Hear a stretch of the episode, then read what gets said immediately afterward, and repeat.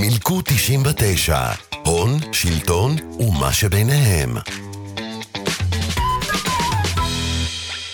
היי, אתם על פרק חדש של מילקוט 99. אני רוצה לדבר רגע על הפיקוח של שוק הבנקאות, ובעיקר על העומד בראש המערכת, המפקח על הבנקים.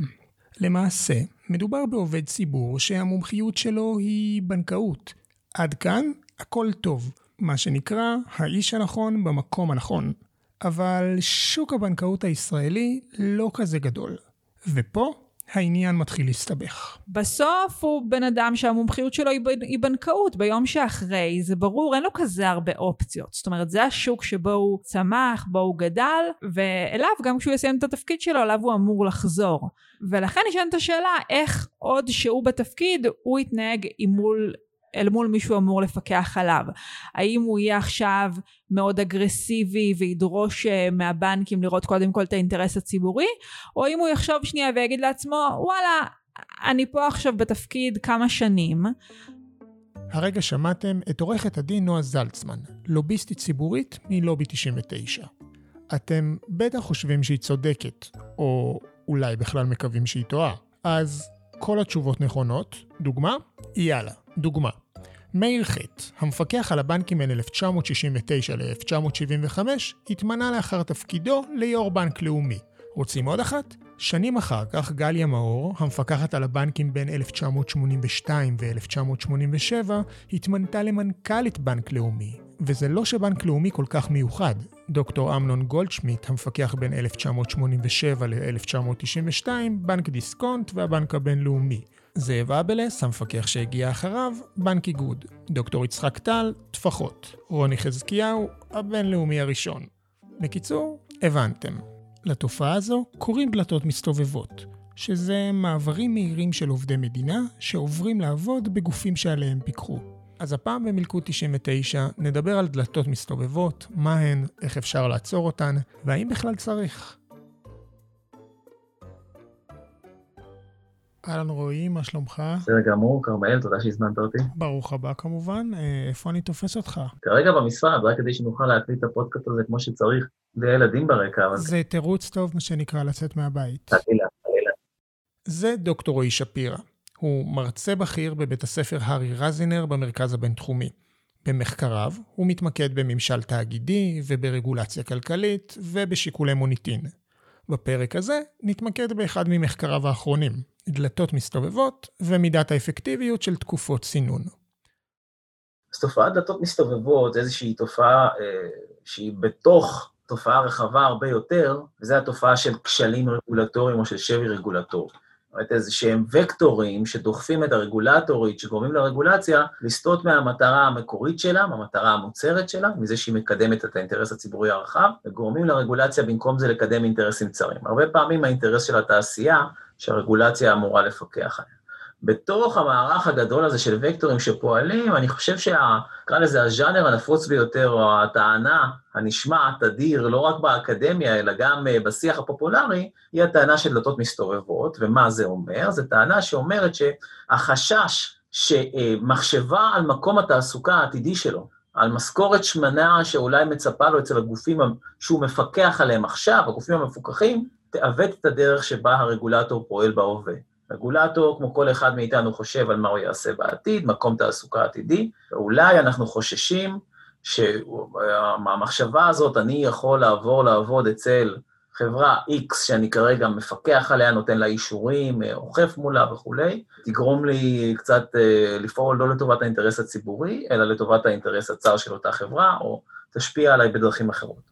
אוקיי, okay, ואם אתה מסתכל עליה פה בישראל, אז מה המצב של התופעה פה בארץ? למעשה אפשר להגיד שהמצב אצלנו עוד במובנים רבים טוב יותר ממקומות אחרים, כמו כל דבר אחר בשבי רגולטורי ובכשלים רגולטוריים. אנחנו לא המצאנו שום דבר, יש נטייה אצלנו לבוא ולהגיד, הרגולציה לא משרתת את האינטרסים של הציבור אלא אינטרסים צרים, שזה נכון בפני עצמו בהרבה מובנים. שעוד פעם, כל הדברים האלה אולי יכולים להיות נכונים בוואקום, אבל אלו בעיות שקיימות ותופעות שקיימות גם בעולם המפותח, גם במדינות שאנחנו לפעמים נושאים אליהן את עינינו כמו ארה"ב, המצב אפילו יותר גרוע מישראל. ובכל זאת עדיין, אם יש תופעה כזאת, תופעה שבה מחשבה על מקום תעסוקה עתידי מעוותת את ההחלטות שרגולטורים לוקחים בהווה, זו תופעה, זה, זה לא נחמה שגם במקומות אחרים יש תופעה הזאת, זו תופעה שאנחנו צריכים לדעת איך לטפל בה בצורה אפקטיבית. באופן כללי, איך שהסדירו את זה בישראל, ובכלל במדינות את התופעה הזאת של המעברים האלה, לא אוסרים עליהם לחלוטין. אני אגב באופן אישי גם לא חושבת שצריך לאסור. זו שוב עורכת הדין נועה זלצמן, מלובי 99. אם אנחנו רוצים שאנשים טובים יגיעו למגזר הציבורי, אז אי אפשר לגרום להם להיתקע במרכאות כפולות במגזר הציבורי לנצח. אין מה לעשות, במגזר הציבורי יש יתרונות, אבל גם יש חסרונות של שכר יותר נמוך למשל, לעומת המגזר הפרטי, ולכן כדי לגרום לאנשים טובים להגיע, אנחנו גם צריכים אחרי כמה זמן שהם יוכלו אה, לעבור לצד השני. אוקיי, אז באמת אתה אומר לטפל בה בצורה אפקטיבית. בוא נדבר על מה הפתרון, איך אנחנו יכולים לטפל בה בצורה אפקטיבית. כן, יש כמה דרכים לפתור את הבעיה של אה, דלתות מסתובבות ואיך הן משפיעות על הרגולציה. מחשבה על מקום תעסוקה עתידי ואיך היא משפיעה על הרגולציה בהווה. יש כמה דרכים לפתור אותה, אבל אני חושב באופן ראוי לציון, זה משהו שהוא באמת יוצא דופן יחסית להקשרים אחרים במשפט, פה אתה רואה שכמעט בכל המדינות המפותחות, מתכנסים לאותו סוג פתרון, וזה תקופת צינון של אה, בין שנה לשנתיים, כתלות בתפקיד שמילא אותו רגולטור. אה, זאת אומרת, אנחנו אומרים אה, לרגולטור, אתה רוצה לעבור מהסקטור הציבורי לסקטור הפרטי, זה בסדר, אבל אנחנו לא נאסור הרמטית את המעבר, אבל מה שאנחנו נעשה זה אנחנו נגיד לך, אל תעבור ישר, כאילו, קיבלת איזושהי החלטה לגבי חברה מסוימת בתפקידך כמפקח, בתפקידך כרגולטור, אתה לא יכול לעבור מחר, לעבור לעבוד אצל אותה חברה. כי כאן כל החששות שלנו מדלתות מסתובבות הם באמת, אה, זה באמת איזשהו דגל אדום מבחינתנו. אז מה שאנחנו נעשה, אנחנו נצנן אותך, ניתן לך לשבת בבית אה, שנה או שנתיים, אם לקחת איזושהי החלטה ספציפית בנוגע לאותה חברה, והמחשבה היא שתקופת הצינון היא איזשהו איזון נכון, מפני שאנחנו לא רוצים לאסור ולהגיד לאנשים שהם לא יכולים לעבור לעבוד בסקטור הפרטי, שעליו הם פיקחו, לבין uh, כל החששות uh, והדברים הרעים שיכולים לבוא ממעברים uh, תכופים כאלה. אוקיי, okay, ואותה תקופת צינון שאתה מדבר עליה מוכיחה את עצמה? זה שיש תופעה כזאת של דלתות מסתובבות, שרגולטור עובר לה ממפקח למפוקח, זה לא חדש, זה אנחנו מכירים. זה שהתופעה הזאת לא ייחודית לישראל, זה לא חדש, זה אנחנו מכירים. זה שהתופעה הזאת, הדרך שבה אנחנו מאסדרים אותה, הדרך שבה אנחנו מנסים לפתור אותה היא באמצעות תקופות צינון, זה גם לא חדש. מה שכן חדש, זו השאלה שלא נבדקה, והיא, האם תקופות הצינון באמת משיגות את המטרה המוצהרת שלהן? האם באמת פותרות את הבעיה הזאת של השפעות רעות על הרגולציה? האם uh, תקופת הצינון נאכפת בפועל? האם היא אפקטיבית? והמחקר שלי בדק את האכיפה של תקופת הצינון בפועל, והוא מגיע למסקנה, אני מצטער מראש על הספוילר, שלא. בעצם כל השאלות ששאלנו עד עכשיו, התשובה להן היא שלילית. זאת אומרת, תקופת הצינון בגדול לא משיגה את המטרות שלה, או יותר נכון להגיד, יש פער גדול בין החוק בספרים, שאומר שרגולטור צריך לחכות שנה או שנתיים כתלות בתפקיד, כתלות במה הוא עשה לפני שהוא עובר, לבין החוק בפועל. תקופת הצינון בפועל קצרה משמעותית מתקופת הצינון על הנייר.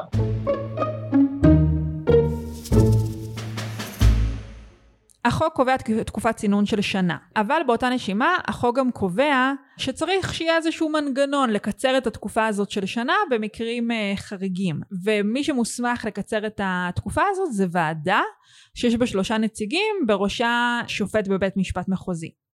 כדי להשיג את התכלית המרכזית של החוק, שמירה על טוהר המידות ועל אמון הציבור במערכת הציבורית, מן הראוי להקפיד ולשמר את תקופת הצינון הנקובה בחוק, ולהתיר חריגים רק במקום בו אין בהם פגיעה בכלל. ראוי לזכור כי מתן פרשנות רחבה למתן היתרים תסכל הלכה למעשה את מטרת החוק, באופן שהחריג יהפך לכלל.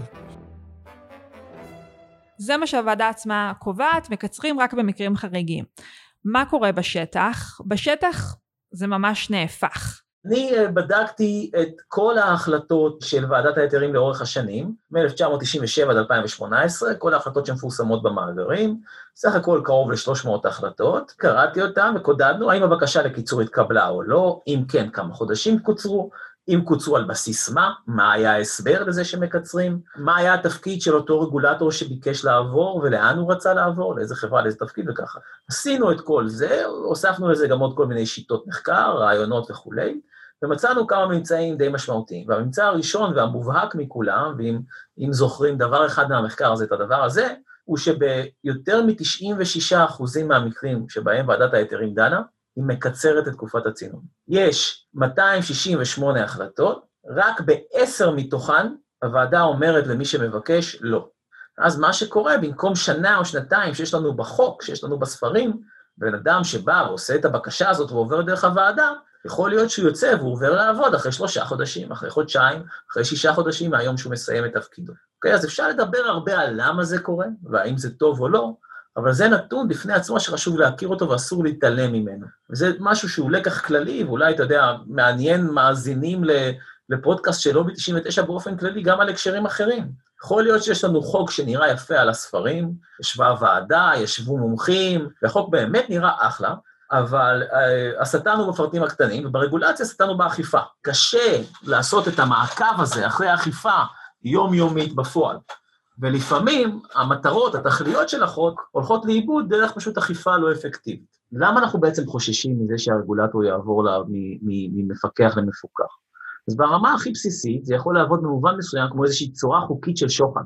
צא איתנו בסדר עכשיו, אתה תיקח החלטות שהן מיטיבות איתנו עכשיו, ואנחנו ניתן לך מיליונים אחר כך בצורת משכורת. אנחנו חוששים מדבר כזה, שזה יטה את ההחלטות של הרגולטור כשהוא עוד בתפקיד שלו. מעבר לרמה הבסיסית, ברמה העמוקה יותר, עצם זה שרגולטור עובר מעבר תכוף של רגולטורים ממפקחים למפוקחים, יכול להשפיע גם על הרגולטורים שנותרו בשירות הציבורי, אלה שנותרו ולא עברו. כי המעברים התכופים האלה משנים את הנורמות, את התרבות הארגונית, את תפיסת העולם בתוך הגופים הרגולטוריים. תחשוב על עצמך, כרמל, או המאזינים יחשבו על עצמם, אם אתה צומח מלמטה בגוף מסוים, נגיד גוף רגולטורי, ואתה רואה את כל מי שהיה בכיר ממך, המנטור שלך, זה שקידם אותך ושאתה מעריך אותו, הוא עובר לעבוד אצל גופים המפוקחים. אז בלי שעכשיו אתה מסביר לעצמך את זה, מבלי משים, מה שנקרא, אתה uh, חושב שמה שהתפיסות שה, שהחבר'ה האלה מייצגים עכשיו, אולי הן באמת נכונות. זאת אומרת, יש פה שבר רגולטורי לא מתוך איזה שהן uh, מזוודות של דולרים שמחליפות ידיים בסמטאות חשוכות, אלא שבר רגולטורי מתוך זה שאתה מזדהה יתר על המידה עם תפיסות העולם של התעשייה. הדבר השלישי והאחרון, גם אם בפועל אין למעבר הזה של הרגולטור דרך הדלת המסתובבת השפעה על זה שעבר, הוא בוק, הוא עושה הכל כמו שצריך. גם אם אין למעבר השפעה על אלו שנשארו, יכולה להיות כאן השפעה סובייקטיבית על אמון הציבור במערכת. אוקיי? ציבור שרואה מעברים תכופים ממפקח למפוקח, הוא מניח שמשהו לא בסדר והוא מאבד אמון במערכת. ומה יותר מאשר תקופת הקורונה מסביר לנו עד כמה אמון הציבור ברגולציה הוא רכיב קריטריון חשוב באפקטיביות הרגולציה. אני רוצה אולי לחזור צעד אחורה ולדבר על הפרופיל של האנשים שנדרשים לפנות אל ועדת ההיתרים בשביל להשיג את אותה תקופת צינון. צריך להבין, הסיפור הזה של דלתות מסתובבות, שסקטור פרטי לוקח סקטור ציבורי, זה סיפור יחסית חדש בארץ, זה בעקבות uh, תוכנית הייצוא של המשק ומעבר לאיזשהו uh, משק שהוא יותר uh, מדינה רגולטורית במובן שבה, שבו שחקנים פרטיים מייצרים דברים והממשלה כביכול רק קובעת את חוקי המשחק. ואז בשנות ה-90, שחקנים בשוק הפרטי רואים שבעצם הרגולטור, המפקח, זה מתחיל נגיד מנערי האוצר וכל מיני סרטים שיש לנו על שיטות השקשוקה וכולי, הם רואים שבעצם אם הם לוקחים את החבר'ה שאחראים על רגולציה, זה יכול לתת להם יתרונות אה, כאלה ואחרים. והם מתחילים אה, לחזר אחר הרגולטורים, אה, והם מציעים להם משכורות שהן פי כמה וכמה גדולות מהמשכורות בסקטור הציבורי. ואז בעצם מתפתחת תופעת הדתות המסתובבות בארץ, כמו שהיא קיימת גם במדינות אחרות בעולם. טוב, אז דוקטור שפירא מדבר על הבכירים, ואם הוא כבר הזכיר את שיטת השקשוקה, לא נוכל להתעלם מגיבור הסרט ניר גלעד. אם השם שלו מוכר לכם, כנראה האזנתם לפרק ים המלח שלנו, ואם לא, רוצו להאזין. בכל מקרה, גלעד כיהן בעברו כחשב הכללי במשרד האוצר. ומה זה חשב כללי באוצר? אז ככה, חשב כללי הוא המנהל של משאבי המדינה. הוא אחראי על זה שהמשאבים שלנו יתנהלו כמו שצריך. אבל גלעד, הוא עבר לעבוד אצל משפחת עופר. לא מיד עם סיום תפקידו הציבורי, אבל עבר. ויש עוד. לפני שעבר, הוא חתם על הפרטת סים ובתי הזיקוק לידי החברה לישראל. כן, בול מה שאתם חושבים, זו שבבעלות משפחת עופר. אבל כל זה קרה לפני למעלה מעשור, ובכלל, אם תשאלו את דוקטור שפירא, אז כשמדובר בבכירים, המצב לא כזה רע. ועדיין, כמו בכל חברה טובה, השירות הציבורי הוא לא רק בכירים. ומה שאנחנו רואים כיום, fast forward 2021, אז כיום המספרי אה, אחת, הרגולטוריות שעומדות בראש רשות מסוימת, סביר להניח שהם בכלל לא יגישו בקשה כזאת לוועדה. כי יש פה איזשהו אלמנט של פרופיל ציבורי אה, ונראות, ואיך יכסחו אותם בעיתונים, כן ואם לא, ואז סביר להניח שהם יחכו את השנה פלוס יום ויעברו דרגים זוטרים ממש, או שהם יתעלמו, או שהם בכלל לא צריכים, שזה לא חל עליהם, או שחל עליהם איזושהי תקופה מאוד מקוצרת. אז מה שקורה בפועל כיום, בדרך כלל מי שמגיש את הבקשות האלה דרך הוועדה זה דרג בינוני גבוה, מה שנקרא, אוקיי? החל ממספר 2 ועד מספר 20, או מה שזה לא יהיה, תלוי בגודל הרשות הרגולטורית. כלומר, זה לא יהיה לצורך העניין המפקח על הבנקים, אלא איזשהו מנהל אגף, כמו שאתה אמרת, בדרג הביניים. ששוב, שים לב, המפקח על הבנקים כנראה שהוא יעבור, אבל מתי הוא יעבור? אם אומרים לו חכה שנה, הוא יעבור אחרי שנה ויום. אפשר להתווכח אם זה טוב או לא טוב, אוקיי? אבל הוא יעמוד בדרישות החוק. והמספרי 2 ומטה, אולי הם בכל זאת, יש פה, הפרופיל הציבורי קצת אה, פחות גבוה, יותר אה, נמוך, אה, פחות בולט, ואז יכול להיות שהם ינסו לבקש בקשה חריגה דרך הוועדה הזאת לקיצור תקופת הצינון. ויכול להיות שבקונסטרוקציות מסוימות שעליהן הרחבתי במאמר, ייתנו להם לעבור נגיד אחרי שלושה חודשים. במקום שנה או שנתיים. ואם היית צריך לקבוע תקופה שבעיניך היא התקופה האולטימטיבית? התשובה היא שאני לא בטוח שאני יודע, ואני לא בטוח שזה משנה. אני לא בטוח שמישהו יכול לבוא ולהגיד, יש תקופה שהיא אופטימלית. אני אגיד לך מה אני כן יודע. א', צריך שזה יהיה דיפרנציאלי, זאת אומרת, לא יכול להיות שאותה תקופה תחול על מישהו שהוא זוטר, או מישהו שהוא בינוני מול מישהו שהוא בכיר. אני הרבה יותר מודאג ממישהו שהוא בכיר שעובר מאשר מישהו שהוא זוטר שעובר, מהרבה סיבות. זה דבר אחד. וב', אם המחוקק, אם ישבה ועדה ואם קבעת והכרעת שזה האיזון בין הגנה על חופש העיסוק ושהוא יוכל ללכת לעבוד איפה שהוא רוצה, לבין הגנה על תכליות אה, של הרגולציה ואמון הציבור וכולי, אם החלטת שזה האיזון, אוקיי, אז צריך לעמוד באיזון הזה. ואז יש מה שאני קורא לו, כולם מדברים על דלתות מסתובבות, אבל הסיפור הגדול הוא דלתות אחוריות. אז אומרים, אי אפשר לעבור דרך הדלת המסתובבת בכניסה למלון או בכניסה למקום מסוים, אבל מי שרוצה ומי שמקמבן, לפעמים זה גם לא מקמבן, אוקיי? זה בסך הכל טוב, במסגרת החוק, יכול לעבור דרך איזושהי דלת אחורית ודלת צידית. למה זה בעייתי, הסיפור הזה שאנחנו חומקים מתחת לרדאר של האכיפה?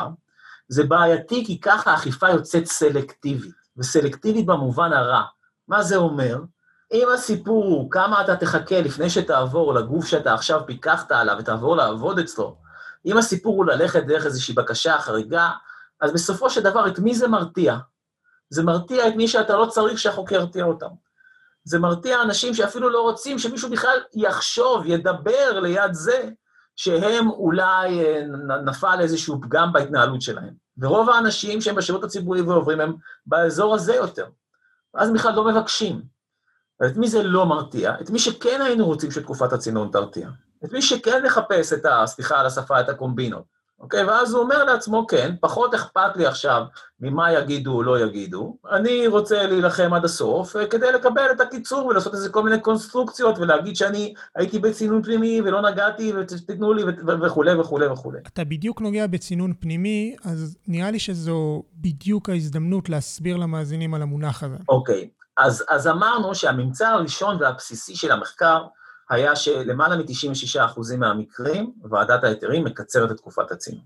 הממצאים הבאים של המחקר נגעו לשאלה למה, מאיפה הפער הזה נוצר, הפער בין תקופת הצינון החקוקה לבין תקופת הצינון בפועל. איך הגענו למספר הזה של 96-97 אחוזים קיצור צינון? ואז מה שראיתי שבחלק גדול מהמקרים, כשאתה קורא את ההנמקות של הוועדה, את ההחלטה שלה, את פסק הדין שהיא נותנת, אתה מגלה שהיא נשענת על איזושהי קונספציה כזאת שנקראת צינון פנימי, שזה משהו שלא נמצא בחוק, זו פרקטיקה שהתפתחה בשטח, והוועדה אימצה אותה בחום.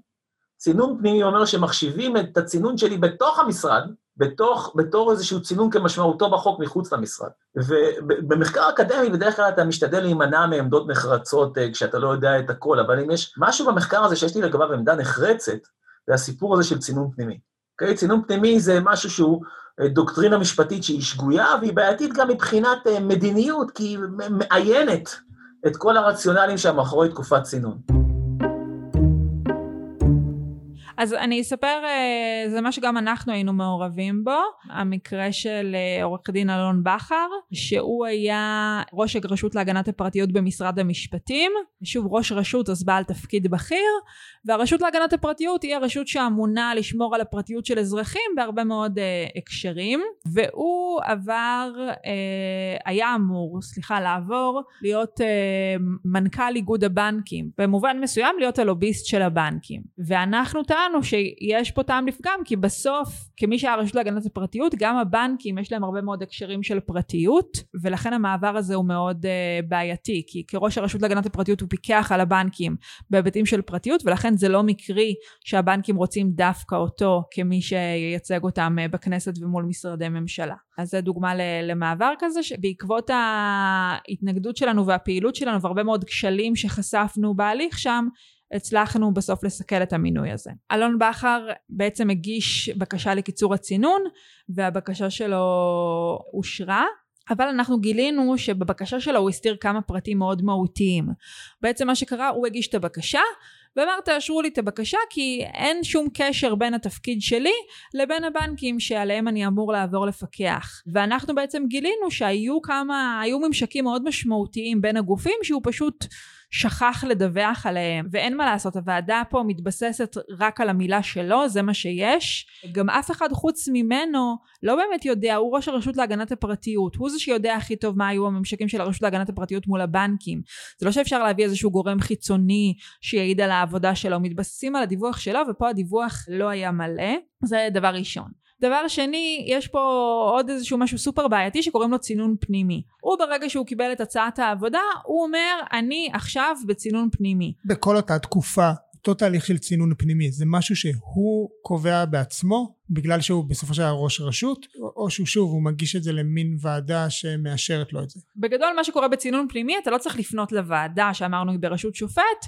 אלא זה משהו שאתה עושה מול יועץ משפטי שהוא בתוך המשרד שלך, ומה שקורה עם צינון פנימי, נניח שאמרנו במשך כל החצי שנה שאתה בתפקיד אתה לא מטפל מול הבנקים, אז אחר כך כשאתה בא לוועדה ומבקש ממנה תקצרו לי את הצינון, מה שהוועדה עושה בתוך, הש... בתוך התקופה של השנה הזאת, היא מתחשבת גם בתקופה של הצינון פנימי. נניח החצי שנה שבה הוא לא טיפל מול הבנקים, נספר לו ונשאר לו רק עוד חצי שנה. זה בעצם הבעייתיות של צינון פנימי, כי צינון פנימי למשל לא מצנן את הקשרים החברתיים. זה לא שבמהלך כל השנה הזאת הוא הפסיק להכיר אנשים במשרד המשפטים, הפסיק אה, להגיד להם שלום במסדרון, כל הקשרים שלו עדיין קיימים.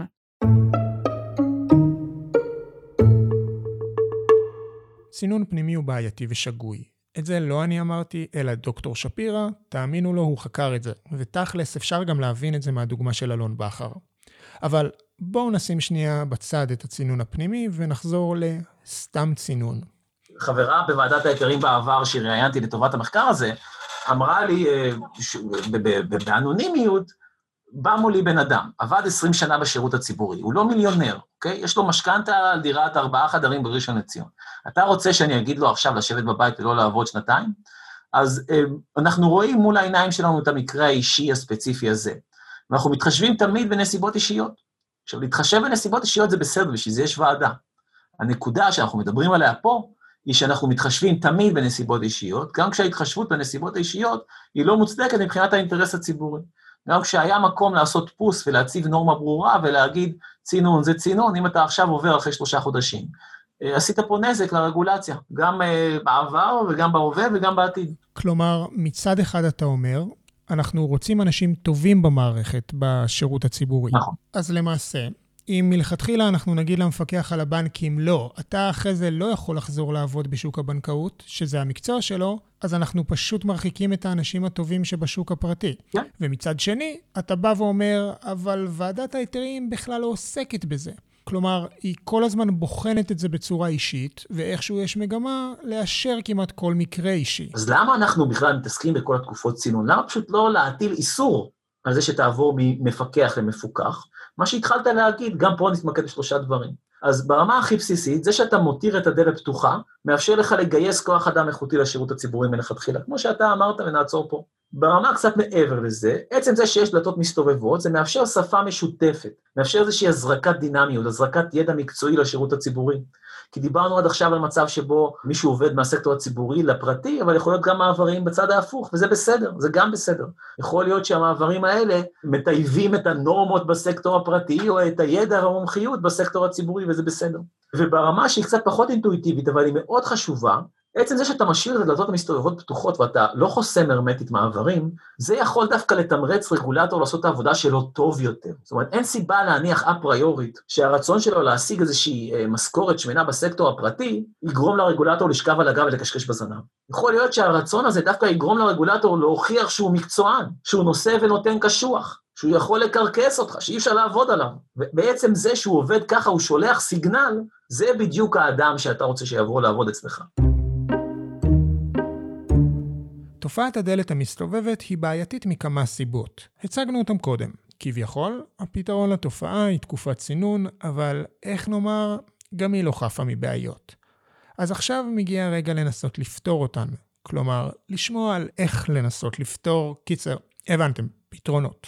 אז דבר ראשון אפשר להגיד, התקופות צינון שקיימות היום לא מספיקות, ולכן בואו נאריך את תקופת הצינון. גם אנחנו לא ב-99 הלכנו בדרך הזאת עם אנשים שהם מאוד בכירים במערכת. בואו נאריך את התקופה, לא שנה, אז שלוש שנים או חמש שנים, גם אנחנו בעבר הגשנו הצעת חוק כזאת, אבל יש בעיה עם הצעת החוק הזאת, כי מה אתה מצפה מהאנשים לעשות בזמן הזה? היה איזשהו טיעון מאוד כבד שאומרים בסוף זה אנשים שרוצים להתפרנס, צריך בכל התקופה הזאת, אי אפשר להכריח אותם לשבת בבית ולא לעשות כלום, צריך לתת להם איזשהו שכר בתקופה הזאת, אפילו נגיד אפילו 70 אחוז מהשכר, משהו כזה. כשאת אומרת לתת להם, אנחנו מדברים מה, המדינה נותנת להם כן. איזשהו שכר בזמן שהם בתקופת צינון? אני כן אגיד שמ-2018 יש איזשהו פיילוט שאנשים שפורשים משירות המדינה ונמצאים בצינון כן מקבלים איזשהו אה, גמול.